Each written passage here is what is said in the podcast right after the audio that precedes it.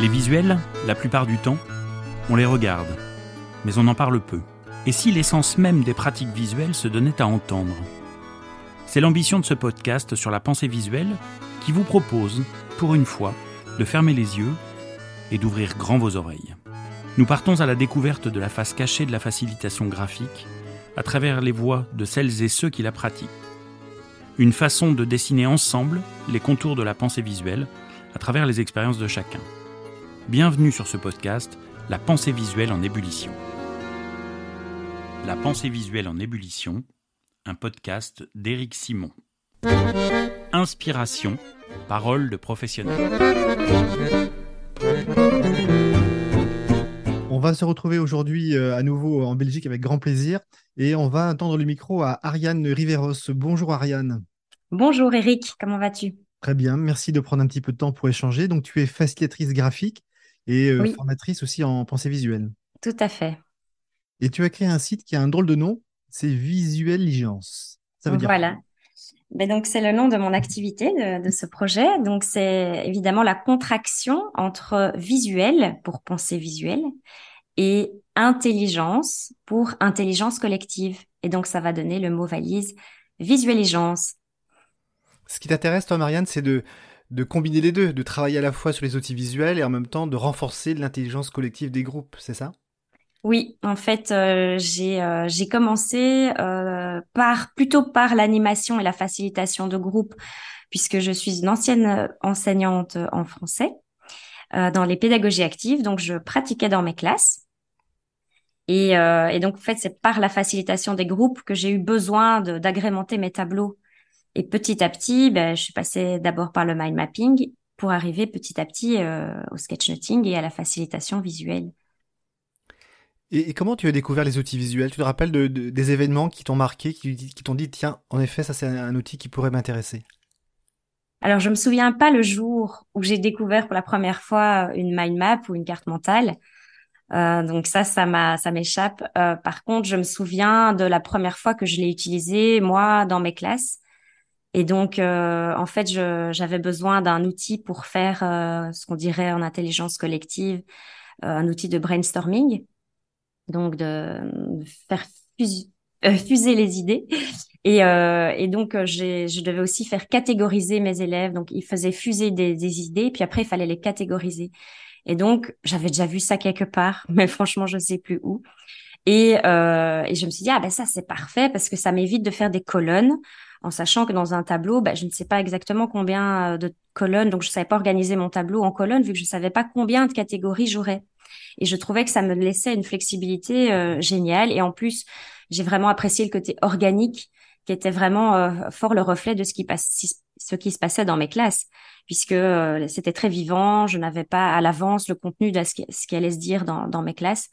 Et donc j'ai vraiment, euh, en fait, je, ne connaissais pas du tout les règles. Je, l'avais vu, c'est comme si j'avais compris. J'ai été en connexion avec euh, avec euh, Tony Buzan. J'ai compris. J'ai jamais eu de cours là-dessus et j'ai compris que oui, il y avait le mot central, puis une structure irradiante et puis une structure arborescente. Je l'avais compris intuitivement. C'était très intuitif pour moi. Et aujourd'hui, tu exploites différents outils visuels au-delà du, du mind map? Oui, et alors euh, d'abord j'ai donc si je fais dans l'ordre parce que tu me parlais un petit peu des moments clés. Euh, après après ça, donc j'ai commencé à m'intéresser à mes carnets, à des carnets euh, personnels et des, mes, agendas. Donc là, j'ai plutôt travaillé le lettering et tout ce qui était euh, on va dire spatialisation de l'information un peu dans des boîtes. Euh, donc je n'écrivais déjà plus trop de manière linéaire, mais c'était pas encore vraiment le sketchnoting. Et comment tu as, comment tu as travaillé, euh, Ariane, cette structuration de la page qui, en effet, est très importante? Ben en fait, euh, ce que je fais, c'est que je donc à ce moment-là et puis en fait maintenant aussi, euh, je ne structure pas vraiment ma page, euh, sauf si euh, l'orateur ou l'exposé est clairement défini en six parties ou en huit parties. Alors là, oui, je, fais un petit peu gaffe, mais sinon, en général, même si c'est fait comme ça, euh, c'est rare que les six parties prennent la même place. Donc, il pourrait y avoir sur les six parties une partie qui prend euh, beaucoup d'espace, beaucoup de, de temps, etc. Et on a envie de mettre plus d'informations. Donc, en fait, je, je structure rarement ma page. Euh, je, je, je, prends note euh, donc au fur et à mesure. En général, euh, bah voilà, je, je, mets le titre plutôt en haut. et, euh, et alors après, donc, euh, je, tourne mes pages, quoi. Et alors quand je dois le faire, bah, pour un client, là, il y a une petite préparation en amont. Donc là, c'est différent, évidemment. Donc tu, tu facilites souvent des événements aujourd'hui, c'est ça, dans ton activité? Tu, tu captes des propos alors, c'est pas encore si souvent euh, parce que voilà, ça, ça, démarre euh, et que voilà, donc c'est c'est c'est pas encore euh, au quotidien, je dirais. mais par contre, voilà, oui, j'ai quand même pas mal de demandes et et en fait, en général, c'est c'est assez intéressant parce que on se retrouve avec des demandes. Il faut vraiment s'adapter en fait avec ce qui est avec les les besoins du client. Donc ça, j'aime beaucoup ce côté-là, toute ma casquette intelligence collective euh, se déploie largement. Puisque je dois vraiment, euh, en fonction des sous-groupes, en fonction du public, en fonction de l'objectif, en fonction du, livrable, est-ce qu'est-ce qu'ils vont faire après de cette planche? Est-ce qu'ils vont juste la photographier? Est-ce qu'ils vont l'afficher? Euh, Pour moi, ça change, euh, ça change de la manière dont je vais la faire capter visuellement des propos en temps réel, ça demande aussi de, l'improvisation. Comment tu fais, euh, Ariane, pour te préparer à cette activité? Ah bah j'aime bien que tu dises ça parce que justement quand j'étais petite, euh, je voulais justement euh, devenir comédienne et j'adorais ce côté impro. J'avais fait des cours d'impro et puis après en tant qu'enseignante, j'improvisais tout le temps. Donc en fait, je suis très à l'aise avec ce côté-là, en effet. Donc je me prépare toujours un petit peu. Donc je me prépare sur le, le sujet. Euh, donc en général, on a quand même une idée du contenu, peut-être pas de donc euh, du sujet, mais pas peut-être pas les détails du contenu. Mais donc en général, s'il y a des sous-groupes de travail, un Word Café, on sait c'est quoi les thèmes, on sait c'est quoi les questions, etc. Et donc là, ce que je fais, c'est que je prends, euh, je me prépare, donc je fais ma petite bibliothèque de pictogrammes, mon idée de de de, lettering, enfin voilà. Donc je je me prépare pendant une ou deux heures chez moi. Et je me mets à ce moment-là vraiment dans le bain, je me mets dans, dans cet univers de, de l'événement, de, de, de, la rencontre. Et puis alors, au moment euh, à proprement parler, euh, j'ai euh, mon petit secret, c'est ma petite baguette magique à moi. J'utilise ce qu'on appelle l'état génératif, ou alors on peut aussi dire l'état créatif. Donc, en, oui, j'imagine. je vais un petit peu expliquer quand même. Euh, donc, ce n'est évidemment pas moi qui ai inventé ça. Euh, j'ai appris ça euh, pendant une de mes formations en intelligence collective, euh, qui utilise ça pour faciliter les groupes. Et donc, c'est Robert Dilst et Stephen Gilligan qui ont, en tout cas, nommé nommé cet état qui euh, qui, est là depuis des millénaires. C'est un état qui existe euh, chez tout le monde. Euh, on va dire, pour faire bref, que c'est l'état dans lequel on se trouve quand on fait une méditation et qu'on se trouve entre deux pensées. Donc c'est une sorte de petit état suspendu où on pourrait aussi dire où on est dans le flot. Donc on est vraiment dans, dans ce flux et on n'est pas dans le mental. Le mental est beaucoup, enfin pour faciliter, oui, a un moment donné, évidemment, le mental est là, mais il se met vraiment au service de ce flot et pas l'inverse. Et le flot, du coup, tu le situes euh, entre l'estomac et le cerveau comment, comment tu... Ah, c'est dans tout le corps. Dans tout le corps. ah oui, et même un peu plus, parce que je suis un peu branchée euh, énergétique et tout. Et je pense qu'il y a une certaine aura. Donc euh, oui, oui, pour moi, le flow, c'est vraiment... c'est presque, je dirais presque partout dans la pièce, en fait. C'est euh, c'est vraiment un, un, état dans lequel je peux me connecter beaucoup plus facilement euh, aux, aux, gens, euh, aux gens qui sont dans la salle, aux gens qui vont bénéficier de de, de la production.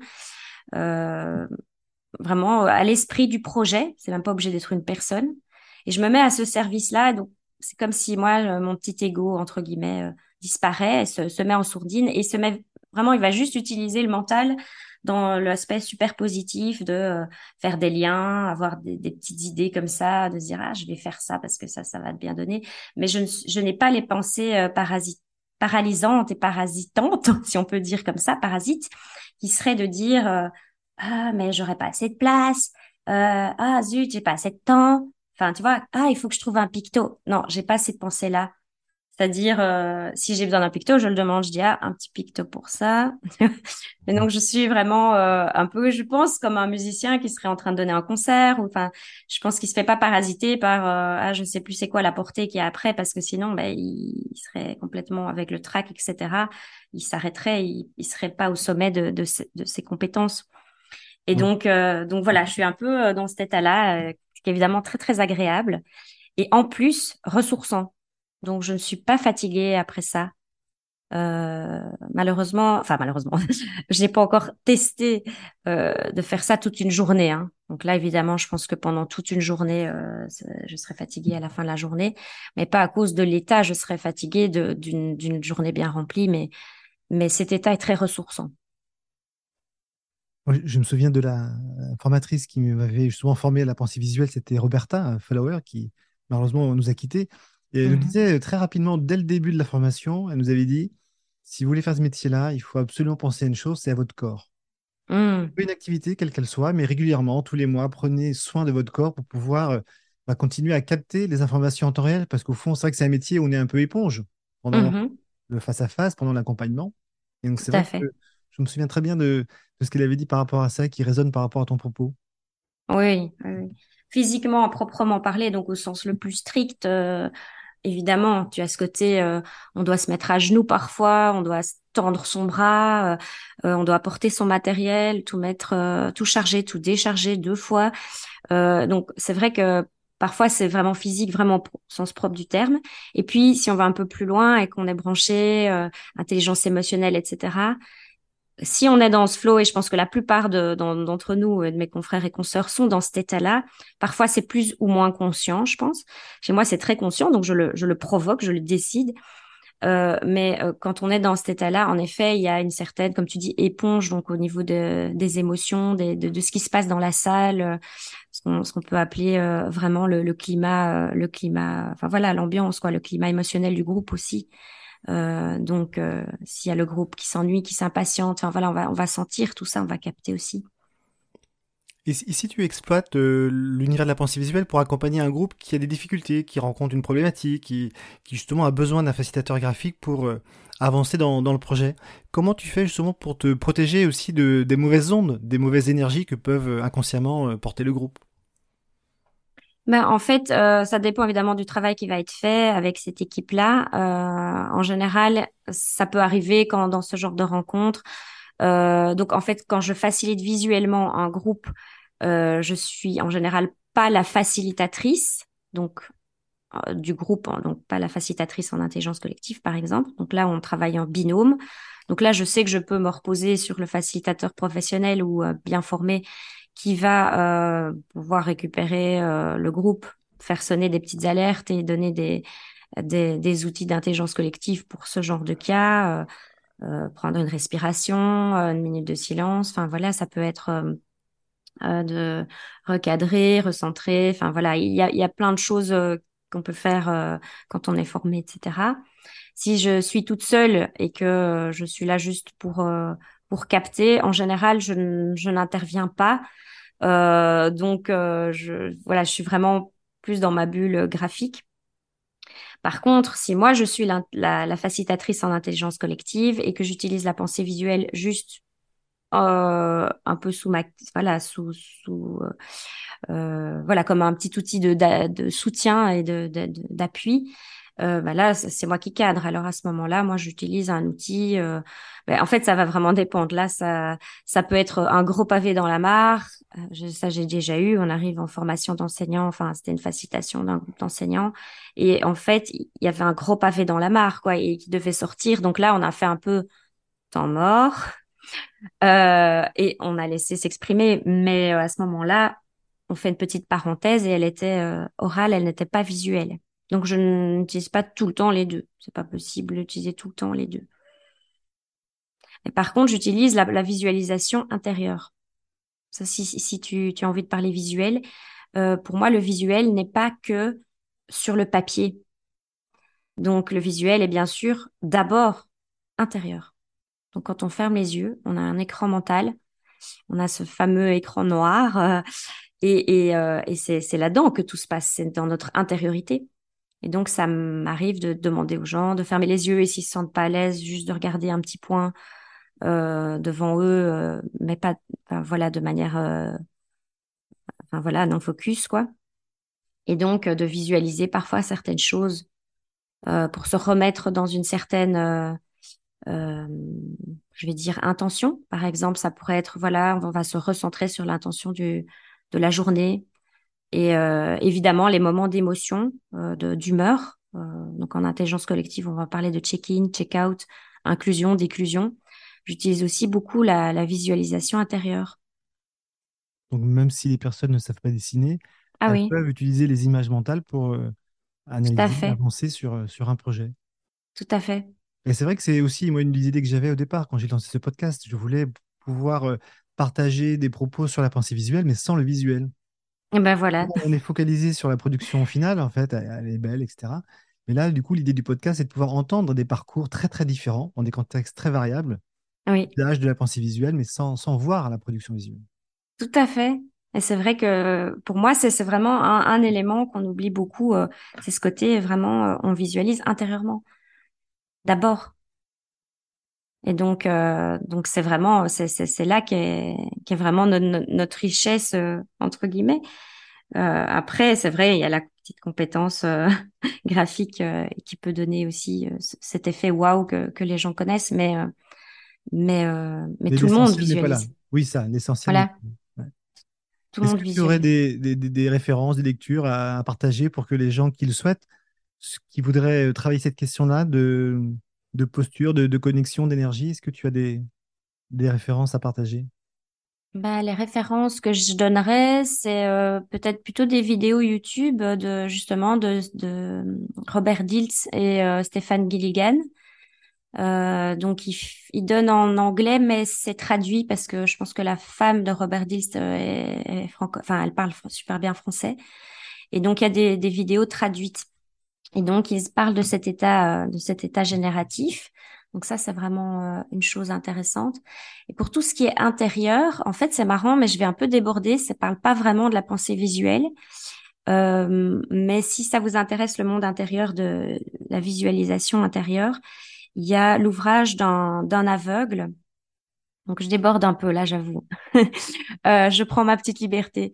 Euh, en fait, c'est un aveugle qui, qui s'appelle Jacques Lucéran, donc L-U, puis deux S, E-Y-R-A-N, qui a écrit un livre qui s'appelle Et la lumière fut fait, c'est très spirituel, hein, euh, sans, être euh, euh, religieux. Hein. et donc, c'est un, aveugle, pas de naissance, il est, tombé aveugle. Enfin, il a, eu voilà un accident dans, à l'école et il a, il est devenu aveugle vers ses huit ans. Et en fait, après, il explique comment il voit à l'intérieur. Et en fait, ça va beaucoup plus que la vision. Évidemment, il y a beaucoup de ressentis. Euh, il, parle, il voit beaucoup de couleurs, il voit des énergies, enfin, il voit de, il voit de la lumière. Et euh, après, il raconte comment il est entré en résistance pendant la Deuxième Guerre mondiale alors qu'il était aveugle. Et euh, il avait euh, vraiment une puissance intérieure grâce à cette intériorité, en fait. Et ça, c'est vraiment génial parce que c'est une intériorité qui connecte aux autres. Voilà, ça déborde un petit peu, mais, mmh, mais c'est vrai que voilà, si ça peut être ma touche, pourquoi pas. C'est très intéressant et c'est vrai que se former à l'association graphique, c'est pas uniquement apprendre à faire des pictos, pas uniquement à structurer l'information, euh, pas uniquement à capter non plus debout sur un mur, mais c'est aussi, comme tu le dis, euh, rejoindre son intérieur pour euh, aller plus facilement capter les ressentis d'un groupe, d'un collectif. Tout à fait. L'essentiel, en fait. Donc parfois, je dis que je suis facilitatrice de l'essentiel avec un grand E parce que j'ai aussi une d'autres formations, d'autres casquettes et, qui sont plus proches en effet de, de, de cette ces domaines-là, de la relation, la relation d'aide, de spiritualité, de l'accompagnement du deuil, etc. Et donc, en fait, pour moi, l'essence, dans le sens euh, essentiel, c'est évidemment le plus important. En, en pensée visuelle, si je capte l'essentiel, ça va être, voilà, je vais faire un résumé, je ne vais pas aller noter tous les détails, mais c'est l'essentiel aussi dans le sens, voilà, il y a l'existentiel, euh, notre petite vie euh, mentale et égotique entre guillemets, et puis alors il y a aussi vraiment ce qu'on est vraiment au fond de nous, euh, au plus profond de nous. Certains diront l'âme, d'autres diront notre grand soi, enfin notre inconscient, mais en tout cas voilà, il y a quelque chose de très profond et, en nous qui qui mérite d'être exploité et connu quoi. Ariane, toi, dans, ta carrière, tu as vécu différents métiers. Tu le disais tout à l'heure, tu étais enseignante de français au début, ensuite de formatrice, facilitatrice euh, graphique. Euh, quels sont les, points communs et les divergences euh, en termes de posture entre ces différentes activités que tu as pu assumer au fil de ta carrière? Ah oui, bah voilà, c'est vraiment la posture. Je suis d'accord avec toi, la posture est très différente parce que donc en fait, quand tu, es enseignant, tu, tu, tu es là euh, la référence, euh, que ce soit en termes de l'autorité, de, de du contenu, de, de l'expertise du sujet, etc. Et donc, euh, malgré le fait de travailler en pédagogie active, euh, de, de faire euh, voilà beaucoup de d'auto-socio-construction des savoirs. Donc ça veut dire que les élèves vont vraiment aussi apprendre par eux-mêmes, en faisant, en expérimentant, en, en donnant une place à l'erreur. Malgré cela, euh, j'avais cette posture de professeur et euh, donc euh, de posture haute, comme on dirait dans notre petit jargon. Et euh, c'est vrai que ici euh, c'est totalement différent parce que même quand je suis euh, formatrice d'adultes ou je donne aussi à des, jeunes, je, suis moins dans cette posture-là parce que voilà, souvent c'est des gens qui ont choisi hein, de, le faire.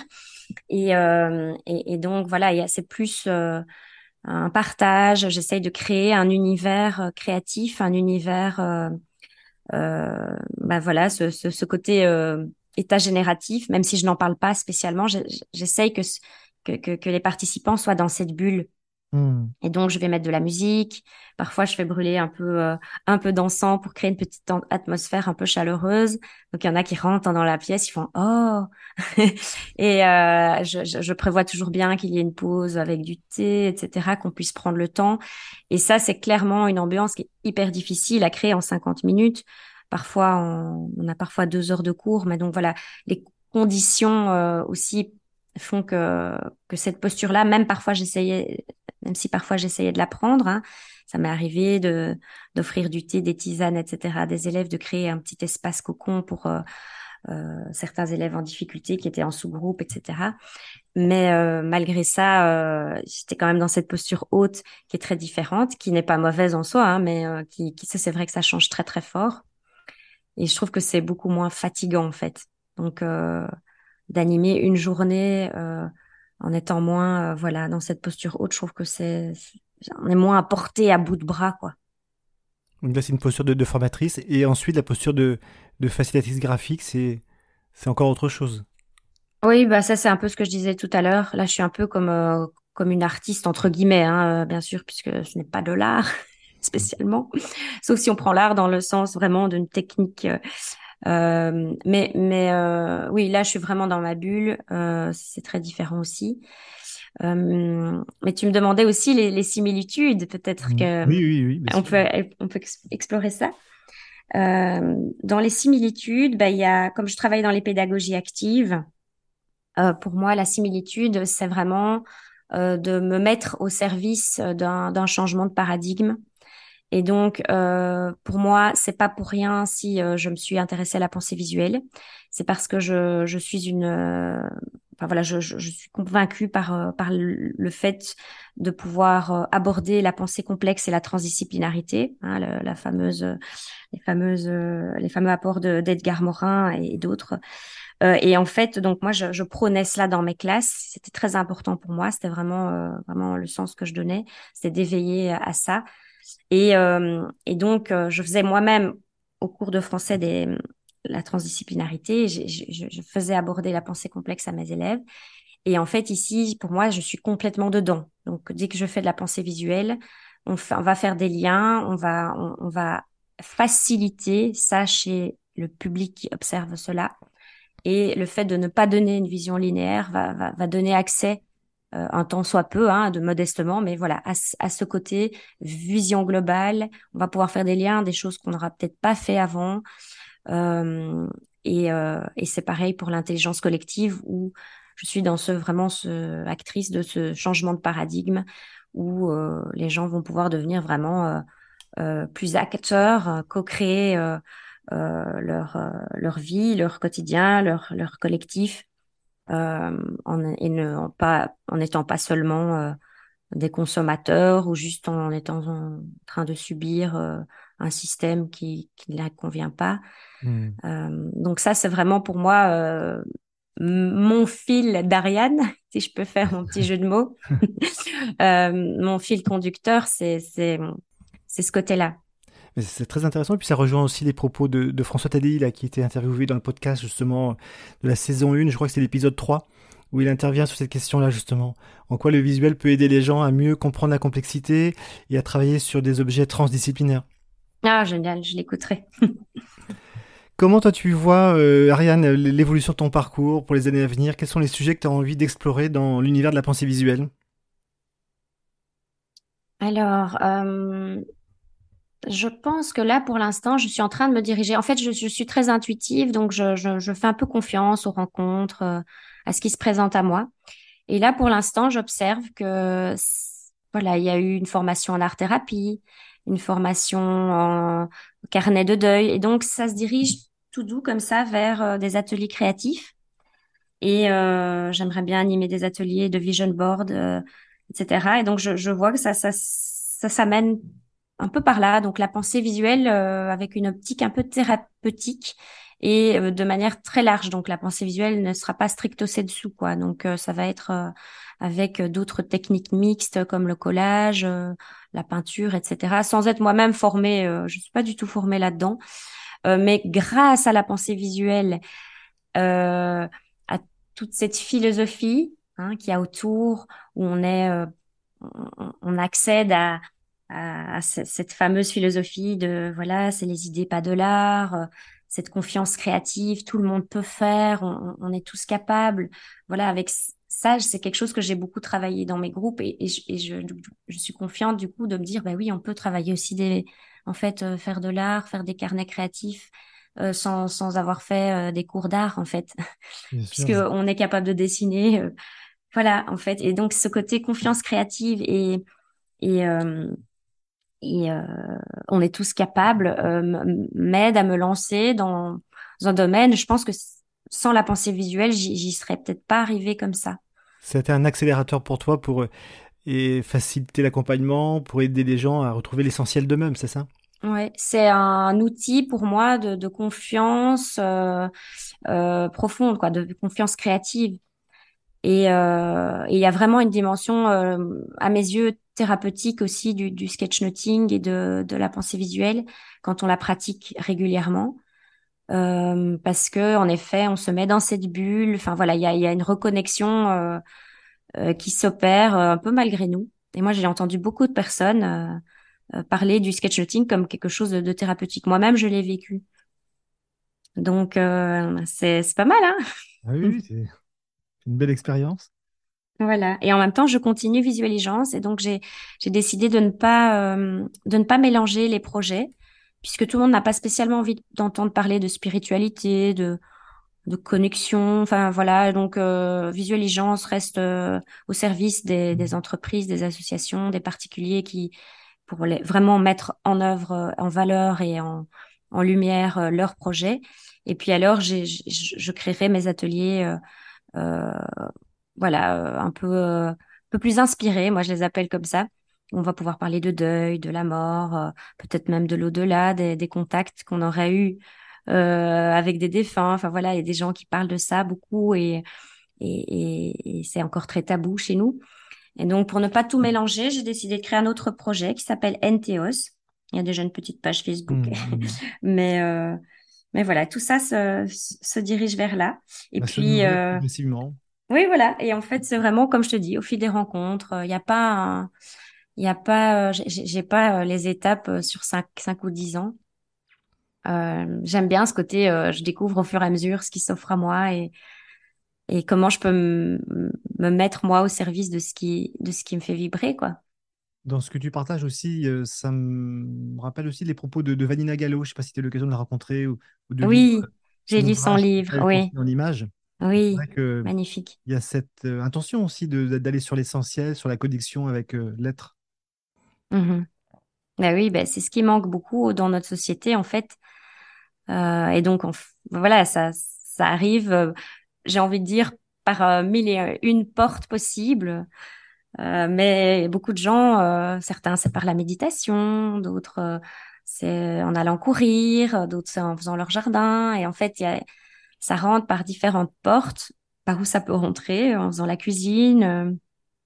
Mais en fait, euh, c'est un petit peu la même chose qu'on décrit. C'est cette reconnexion comme ça, euh, à quelque chose de plus profond, de, de plus essentiel. Enfin voilà, c'est de nouveau ce mot-là. Très bien. Bah, je te remercie beaucoup, Ariane, d'avoir pris un petit peu de temps pour échanger dans, dans ce podcast. Et puis, si tu le souhaites, dans quelques mois ou quelques années, partager à nouveau un autre sujet autour de la pensée visuelle, bah, tu, tu seras la, la bienvenue. Bah, avec plaisir. Merci à toi. Et je suis enchantée de découvrir euh, ton podcast. Merci beaucoup. À bientôt, Ariane. Au revoir. Au revoir. Venez partager vos expériences, vos questions, vos idées sur www.esimon-visuel.com/podcast. La pensée visuelle en ébullition.